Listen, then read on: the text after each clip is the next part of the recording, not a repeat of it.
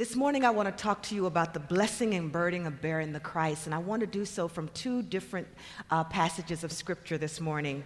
I want to begin in Matthew today, and so on your smartphones, you can look up Matthew chapter 1, verses 18 through 25. Uh, or you can direct your attention to the screen in behind me. Also, after I leave Matthew 1, uh, 18 through 25, I'm going to look at Luke chapter 2, verses 1 through 5. So, would you either direct your attention to the screens or to your phones and hear now and listen deeply for the Word of God? Now, the birth of Jesus, the Messiah, took place in this way. When his mother Mary had been engaged to Joseph, but before they lived together, she was found to be with child from the Holy Spirit. Her husband Joseph, being a righteous man and unwilling to expose her to public disgrace, planned to dismiss her quietly. But just when he had resolved to do this, an angel of the Lord appeared to him in a dream and said, Joseph, son of David, do not be afraid to take Mary as your wife for the child conceived in her is from the Holy Spirit. She will bear a son, and you are to name him Jesus, for he will save his people from their sins. All this took place to fulfill what had been spoken by the Lord through the prophet. Look, the virgin shall conceive and bear a son, and they shall name him Emmanuel which means God is with us. When Joseph awoke from sleep, he did as the angel of the Lord commanded him. He took her as his wife, but had no marital relations with her until she had borne a son, and he named him Jesus. Now listen for Luke chapter 2, verses 1 through 5. It reads as follows. In those days, a decree went out from Caesar Augustus that all the world should be enrolled. This was the first enrollment when Quirinius, Quirinius, that name, Quirinius, Quirinius, when Quirinius was governor of Syria, and all went to be enrolled, each to his own city. And Joseph also went up from Galilee, from the city of Nazareth to Judea to the city of David, which is called Bethlehem, because he was of the house and lineage of David, to be enrolled with Mary, his betrothed, who was with child. This, my brothers and sisters, is the word of God for the people of God. Thanks be to God. The blessing and the burden of bearing the Christ. I don't know about you, but we've got family traditions at my house for Christmas. And this year, well, every year actually, every year, uh, my husband Derek, uh, before we open our presents, kind of helps our family to focus on the meaning of Christmas, why we actually are having this celebration. So Derek tends to ask God for a word for us as a family, and he brings that devotional thought that morning as we gather together as a family. And for those of you who don't know, I, I have two children. They're young adults now, and so I see all of you and I think of them because they're, they're my pride and joy, and I love them and I love who they've become as human beings. And so, Omari, Mia, and I and Derek, this year we gathered to do what we do every year, which is have our family devotion to begin our Christmas morning. And this year, believe it or not, my husband was led to lead a devotion for us on Mary. those are those moments where you feel like God talking to me? And so my husband opened up, you know, scripture and began reading about the story of Mary. And you can imagine I was flabbergasted because I knew what I was working on in preparation to be here with you. And he comes to family devotion and he's going to teach us uh, about Mary. And I was just really surprised. One, because he's a guy you know? And I didn't think he'd gravitate to the Mary text. And so I asked him, honey, what was it that drew you to the story of Mary? And he said that usually in Christmas, we focus on the baby Jesus. He said, but he felt literally drawn by the Spirit to focus on Mary because of the difficult political climate that we were living in right now. That's what the husband said. I told you I'm going to tell you the whole truth and nothing but the truth. So help me God. He said that the election, the political climate that we are living in, the whole dissonance of the world in which we live caused him not to focus on Jesus in the manger, but the dissonance of Mary having to go through the blessing and the burden of bearing the Christ. He said by reflecting on Mary, he was helped to realize that we too, like Mary, are called to give birth to the Christ in difficult situations. And that's why this year or last year, our family devotion was focused on the life of Mary. You see, yesterday we, we learned together that Mary said yes.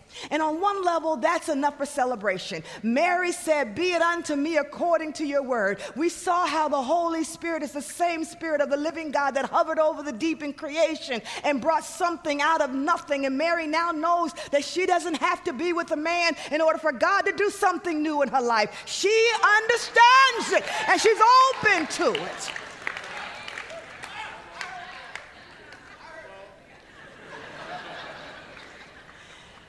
She is willing to make herself available to God. I love a song that we sing on occasion in the black church, and it simply says, Lord, I'm available to you. Do what you will, Lord. And that's exactly what Mary, a slave of God, told God. You get to call the shots in my life not me. Be it unto me according to whatever you say, because I know that you watch over your word to perform it. And so, Lord, I'll stand on that. And so, on one level, we would be excited with Mary that she has so said yes to God. But the truth be told, in the text that I have read for you, we are going to now discover with Mary that there is both a blessing and a burden to bearing the Christ. You see, it is not always easy being the person through whom God does something new. And the church said, Amen. It is not always easy being the one who has an innovative new way forward. It's not always easy being the one who has a new idea. It's not always easy to be the one who brings a new perspective or a different worldview. It's not always easy to try to do something new in something that has already been well established. It is not easy to be someone who God bursts something new through. So in the Matthew gospel, we learn that when Joseph heard the news of Mary's pregnancy, he he made plans to divorce her privately. Now, we can only imagine what that must mean. Can you imagine having been uh, engaged to someone that you have been planning your life to be with, that you trust, that you know intimately, that you have pledged your life and fidelity to, and then she tells you that she's going to have a child? And before we anesthetize the Bible and make it sound like some sweet story, you would be devastated. And so was Joseph. He didn't know what to believe or who to believe. He wasn't sure if Mary was delusional. He didn't know how to make sense of it. He knew for sure he wasn't the father. he was clear about that. He doesn't know he has to wrestle on the inside with what do you do with love that's gone wrong? What do you do when the person that you have trusted the most seems to have betrayed you in a way that you couldn't have even imagined? How do you live with the dissonance of that kind of betrayal? I don't know how long he wrestled with it. I don't know how long he thought about it. I don't know how long he, his heart was broken. But at some point, he has to come to a decision about how do you move forward in the face of this kind of confusion and this kind of complexity. And he doesn't know what to do. He does know he loves her in spite of it all, in spite of what she seems to have done to him. He doesn't want to disgrace her. He's not trying to make her a public shame. So his best conclusion is I can't marry you, but at least I don't have to disgrace you. And his plan now is to do as much as he can to divorce her without it becoming public knowledge. But the fact that Joseph has planned to divorce Mary especially in a culture where two individuals just don't find each other and say, I love you, you love me, we're going to get married. We, they don't live in an individualistic culture, they live in a communal culture. So that suggests what about this relationship? That this is not just a covenant between Joseph and Mary, this is a covenant between their families. So if Joseph knows that she's pregnant and that they can't get married anymore, the families also know. Uh huh. Now you're in the Bible. Thanks be to God. Thanks be to God. Stop reading it like it's a fairy tale. This is real life stuff. And this is real hard stuff. Put yourself in that, in that place and just imagine. Now the families know that he's thinking about divorcing her, so they know about this pregnancy. He didn't believe her, and they didn't either. I'm talking about the blessing and the burden of bearing the Christ. No one believed Mary's claims that something supernatural was happening in her life. No one believed that God was at work. I wish I had a witness this morning. That weird place of in your heart knowing that God has been speaking to you, prompting you, and no one in your fellowship believes you. No one in your church seems to get you. No one in your small group is resonating with what you're sensing. I can only imagine outside of the family context and a shame based culture the kind of ridicule and scorn and condemnation that Mary must have endured. Just let your sanctified imagination go there for a minute. I don't know about you, but church folk can talk about you in the most interesting kind of ways. They really can. Amen. They'll turn it into a prayer request. We ought to pray for Mary. yeah, they'll turn it into a prayer request. Somebody was praying for Mary behind her back. Lord, yeah, she.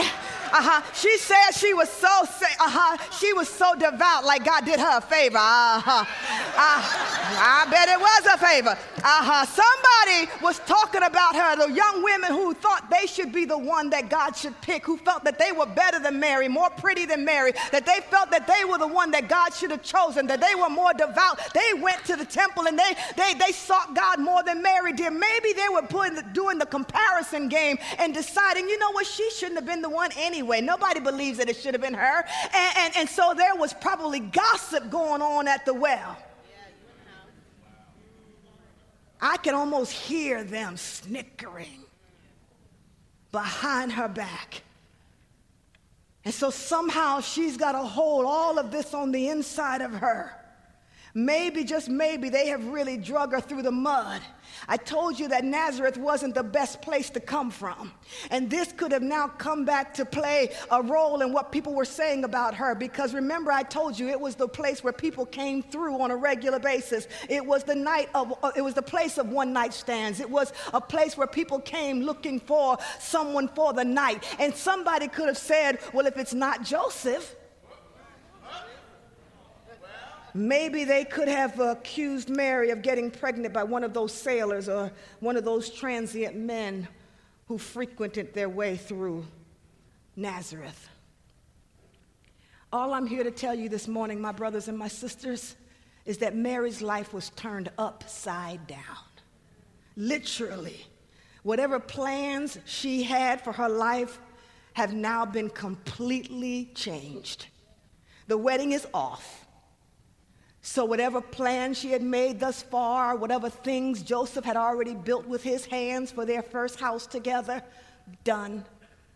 The bridesmaids who are waiting to be her ladies in waiting, who are going to celebrate with her and fawn all over her, that's not going to happen the wedding reception where her family was supposed to be the talk of the town because that's what weddings were supposed to be. Everybody came from far and near, and there was celebration for days on end so that they could really celebrate two young people who had done it God's way. That's not going to happen for Mary.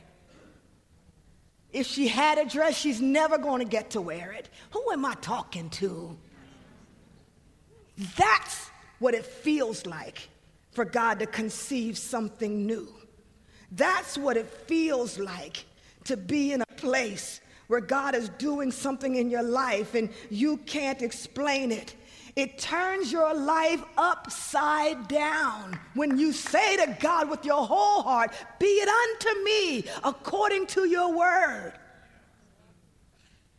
Mary probably had no idea that that's what her yes was going to lead her to. And if that was not bad enough, and I hope I'm giving you the show enough clear picture of this thing, because we tend to make Virgin Mary this nice little baby that just skipped her way right through the tulips. Not so. Not so. Not so. This took courage beyond words. This took tenacity that I don't know many teenagers have. Ah. And if it wasn't bad enough that her family group, her community, and the folks around her were questioning her and doubting her and accusing her, Mary was pregnant with a God given purpose in an unfavorable and hostile political climate. And that's just the truth. The Jews were under the rule of the Roman Empire. And the Romans used to do a heavy tax as a way of demeaning the people that they conquered. Did you know that? They would kind of assert their dominance over any group that they conquered by forcing them to enroll into a tax system where they had to declare how many people were in their family, how much property they had, and Rome would take so much of it. And if you dared not show up, you would incur the wrath of the Romans. In order for Joseph to comply with this type of oppression that was mean to humiliate and demean and to tell the Jews, don't you forget who's in control here. Don't you forget who this belongs to. You live here because we let you live here. And if you don't do what we say do, the way we say do it, when we say do it, we will cause you to feel the wrath and the consequences of daring to stand up against our political power.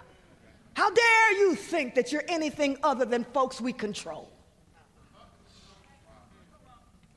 And so Mary and Joseph have to take a 90 mile trek 90 miles from Nazareth to Bethlehem, and this girl is pregnant.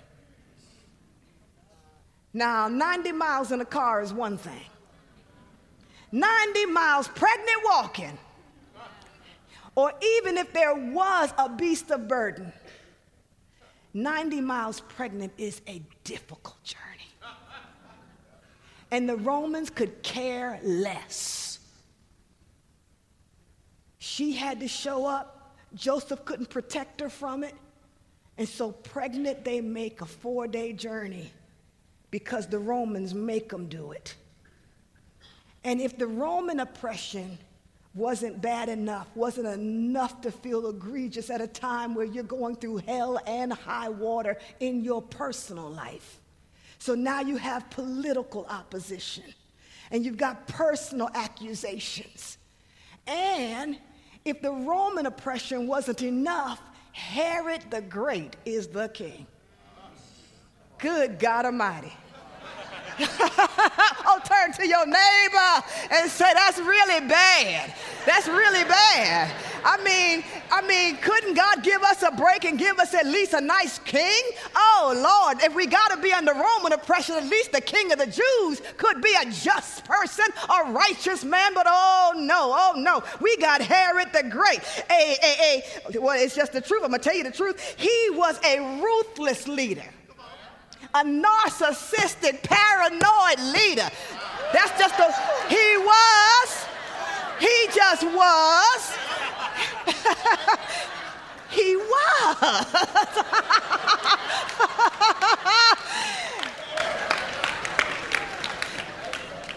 this is a man who would kill babies.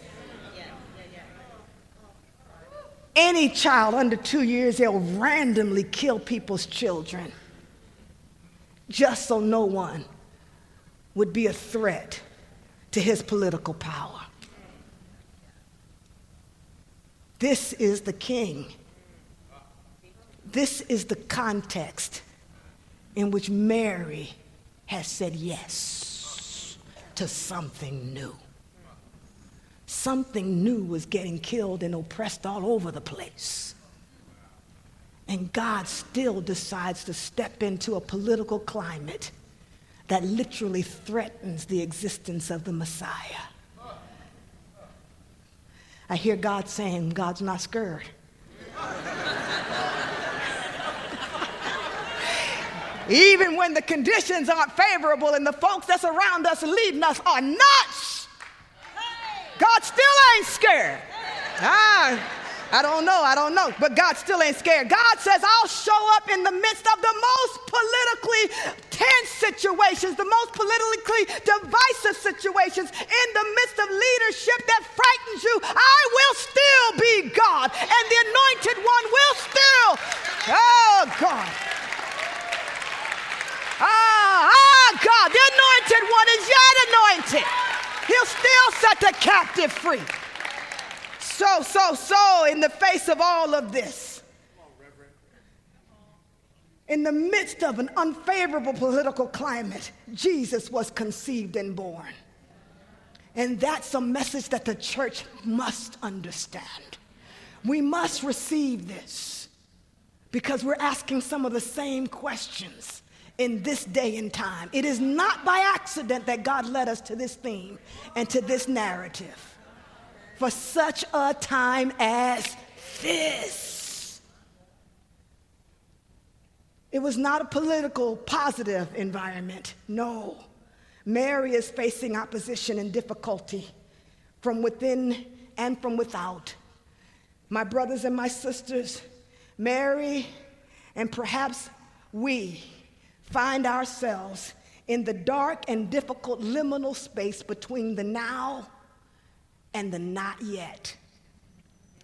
That's what theologians talk about this place in the middle, this place between the promise and the fulfillment of it, that place between the yes and the, and the, and the reality of the yes. That place of, uh, of confusion, that place of chaos, that place of complexity. And, and I pray that Christians will learn to deal more with complexity. Sometimes our answers, in my view, are too simplistic. Life is a complicated thing, and it's not an easy thing to live. We don't have just right, wrong, yes, no answers. This is a complicated thing with which we live and, and, and issues with which we deal. And they need people who can grapple with complicated complicated concepts. We need more than a Bible verse and a quick story. We need to deal with the tension and the dissonance of a birth on the same day and a death on the same day. That's what we need out of the world called Christianity right now. I hope you hear me. Because many people think that our analysis of the social world in which we live is way too simple. And we're living in complex and confusing times. And the church said, Amen. Amen. And they need to see that we can grapple with complexity. It's this liminal space between the now and the not yes, not the not yet, that causes us to feel isolated. It's that place where no one else around us has experienced or encountered what we're going through. It's that place where nobody believes our story.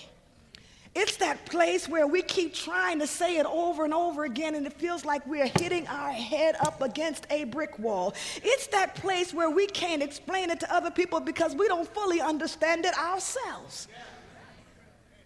That it's a God thing.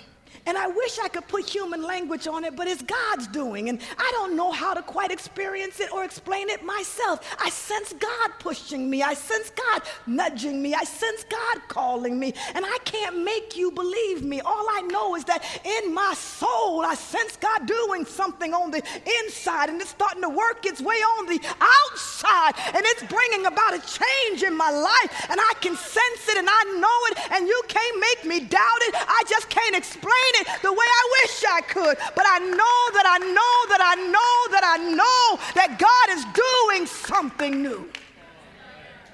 Maybe you can relate to Mary. Maybe you can relate to what it feels like to wait for the promise of God to be revealed in your life. Maybe you do know what it feels like to live in this very difficult, dark place between the now and the not yet. Like Mary, perhaps you are living right in that tension right now. Maybe you wanted to God to conceive something new in your life and you did say yes. You came on staff. You took that risk. You made that switch. You took the opportunity to say yes to God, and you did stand on God's word. You believed it even though you couldn't see it. You prayed for it, and God is indeed doing something new. And you have been attempting to explain it, but you are not quite sure yourself. Maybe, just maybe, what's happening now in your life feels like a pregnancy awkward, confusing, and a bit out of control. That you felt like you used to know yourself and you used to know what you liked. You used to know how to navigate. But this new thing that's happening on the inside of you is kind of causing you to have to alter things that you never ever thought about before. And even your friends are noticing that you're a little bit different. And you don't know why you get sick at things that used to never made you sick before. Ah, you don't understand why that stuff now turns your stomach. You don't understand why the joke that used to sound funny don't sound funny anymore. I don't know, but something on the inside is causing you to have dissonance. It's hard to explain it, but you know what's happening. Maybe, just maybe, you felt called to leave your church. And you said, God, after being here so long, I can't stomach this. And so you left. But now you feel so lost, so alone, not quite sure where to go next. Maybe just maybe you have become convinced that reconciliation is more than a relational commitment to be multi ethnic. Maybe, just maybe, you have come to the conclusion that reconciliation without reparations won't work. Maybe, I don't know, just maybe, just maybe, you read the Bible and you saw that God says that we were supposed to be the repairers of the breach, not just the of the breach, ah, but the repairers of the breach Maybe we were supposed to fix something. Maybe we were supposed to be reconciled for a reason, not that we would be able to sing songs in different languages, but we would heal the land. Maybe that was the goal. Maybe that's the purpose of reconciliation. Maybe that's what God is trying to do. But now you're perceived as a troublemaker, and you don't know if you fit anymore. I'm talking about the dissonance. I'm talking about the dissonance. I'm talking about the merry place between the now and the not yet. Ah, this is like Good Friday and Sunday morning. Right in the middle, that Saturday does you some harm. It's tough being on the Saturday.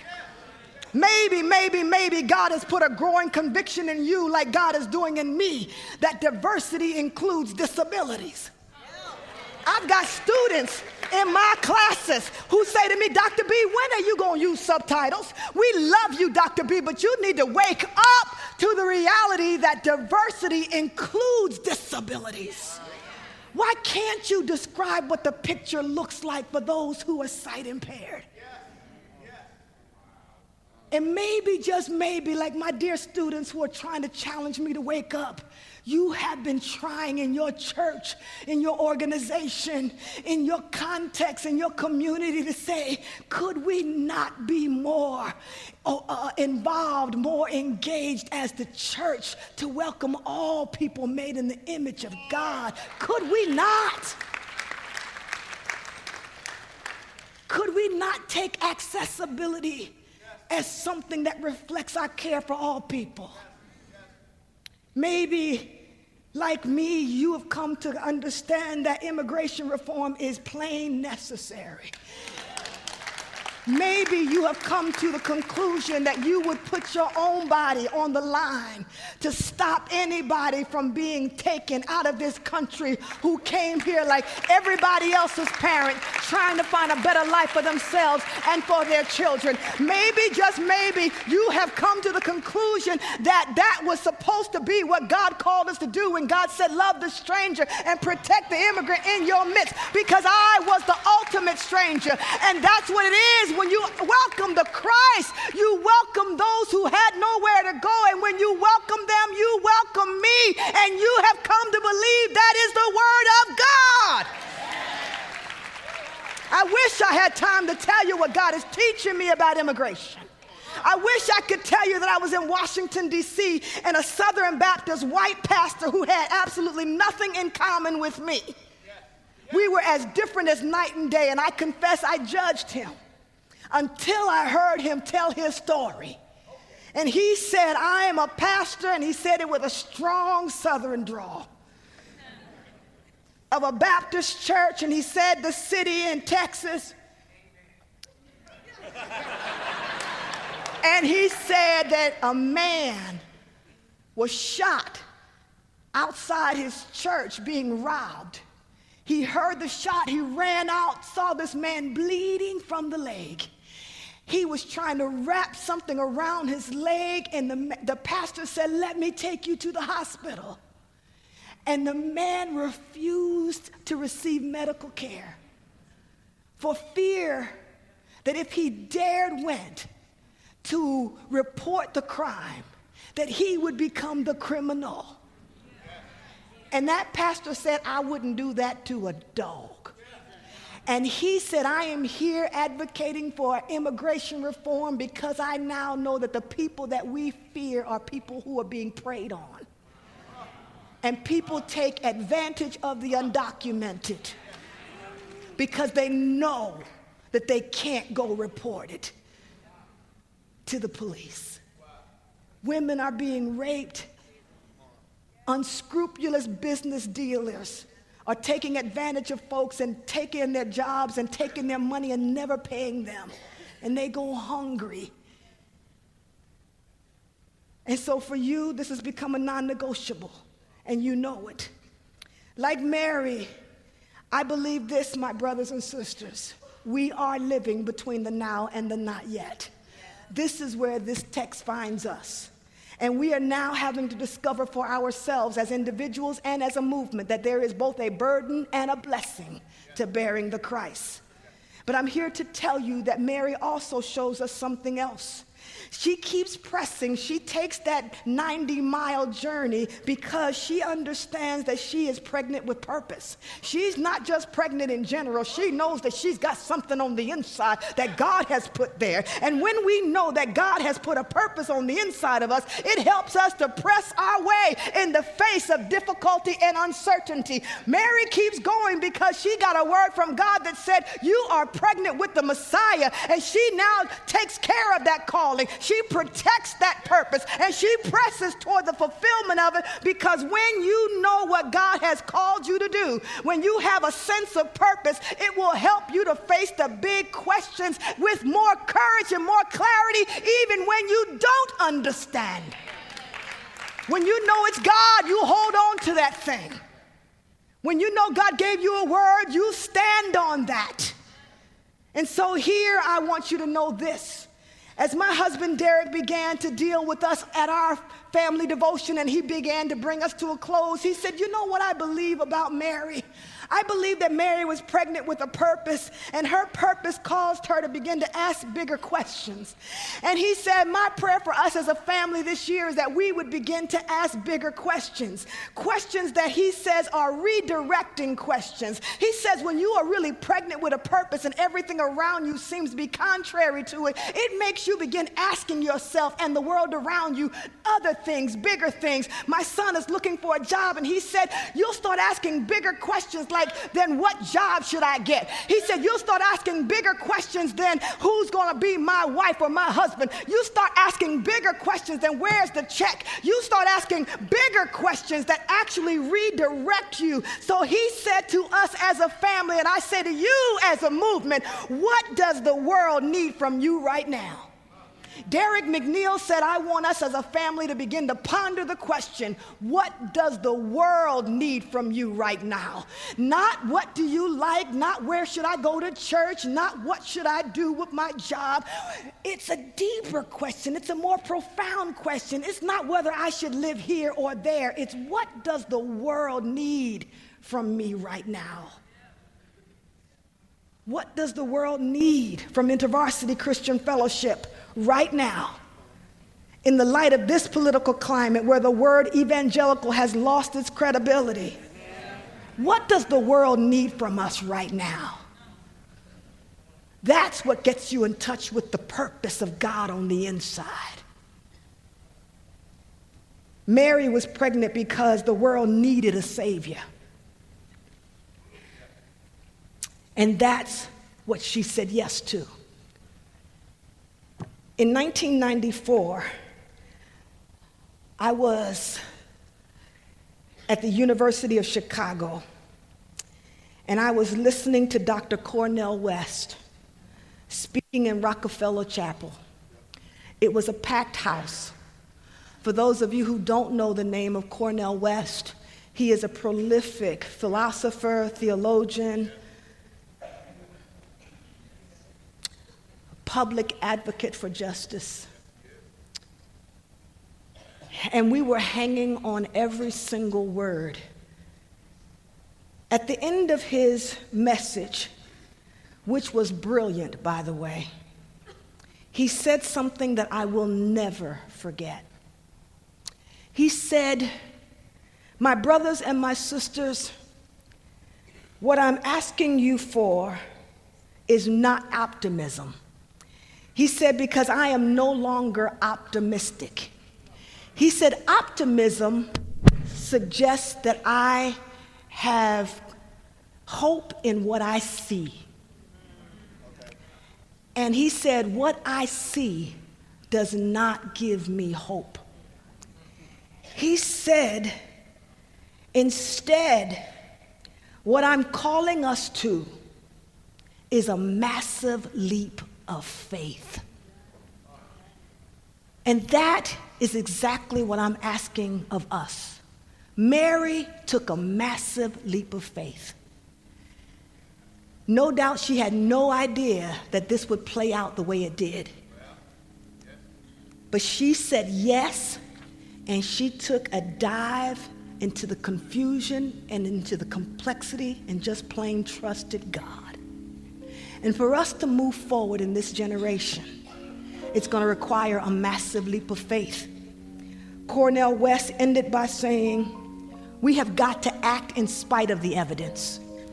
And I can't make any promises. All I can tell you is that I'll be right there with you. When you jump, I'll jump. If you go, I'll go. If you don't go, I'll jump. Because the world needs people who will take a massive leap of faith and trust that the kingdom of God is worth risking for. That the anointed one who has come to set the captives free and open the eyes of those who cannot see what the kingdom is really all about is worth a massive leap of faith so I pray that God will give us the courage and the hope to take a massive leap of faith. In the midst of unfavorable social and political context, may we still be people who say, I will leap into the uncertainty, trusting God. Bring it up for me. I want to pray for you. And so I asked the worship team to put worship in the house because we are living at a very, very critical time in history. I would dare say that this is a kairos moment for the church. That moment that God has broken into human history.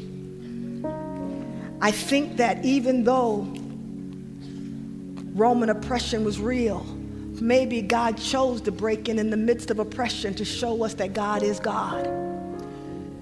So, would you please, where you are, maybe stand to your feet if you're able? But for sure, for sure, rise in your heart. And would you direct your attention to God, not to me? I told you yesterday, I loathe the thought that I'm entertaining anybody.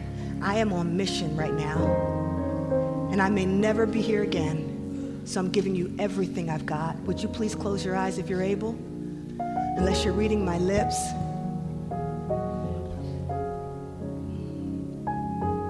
It for me. Lord God, in the name of Jesus, we are your people.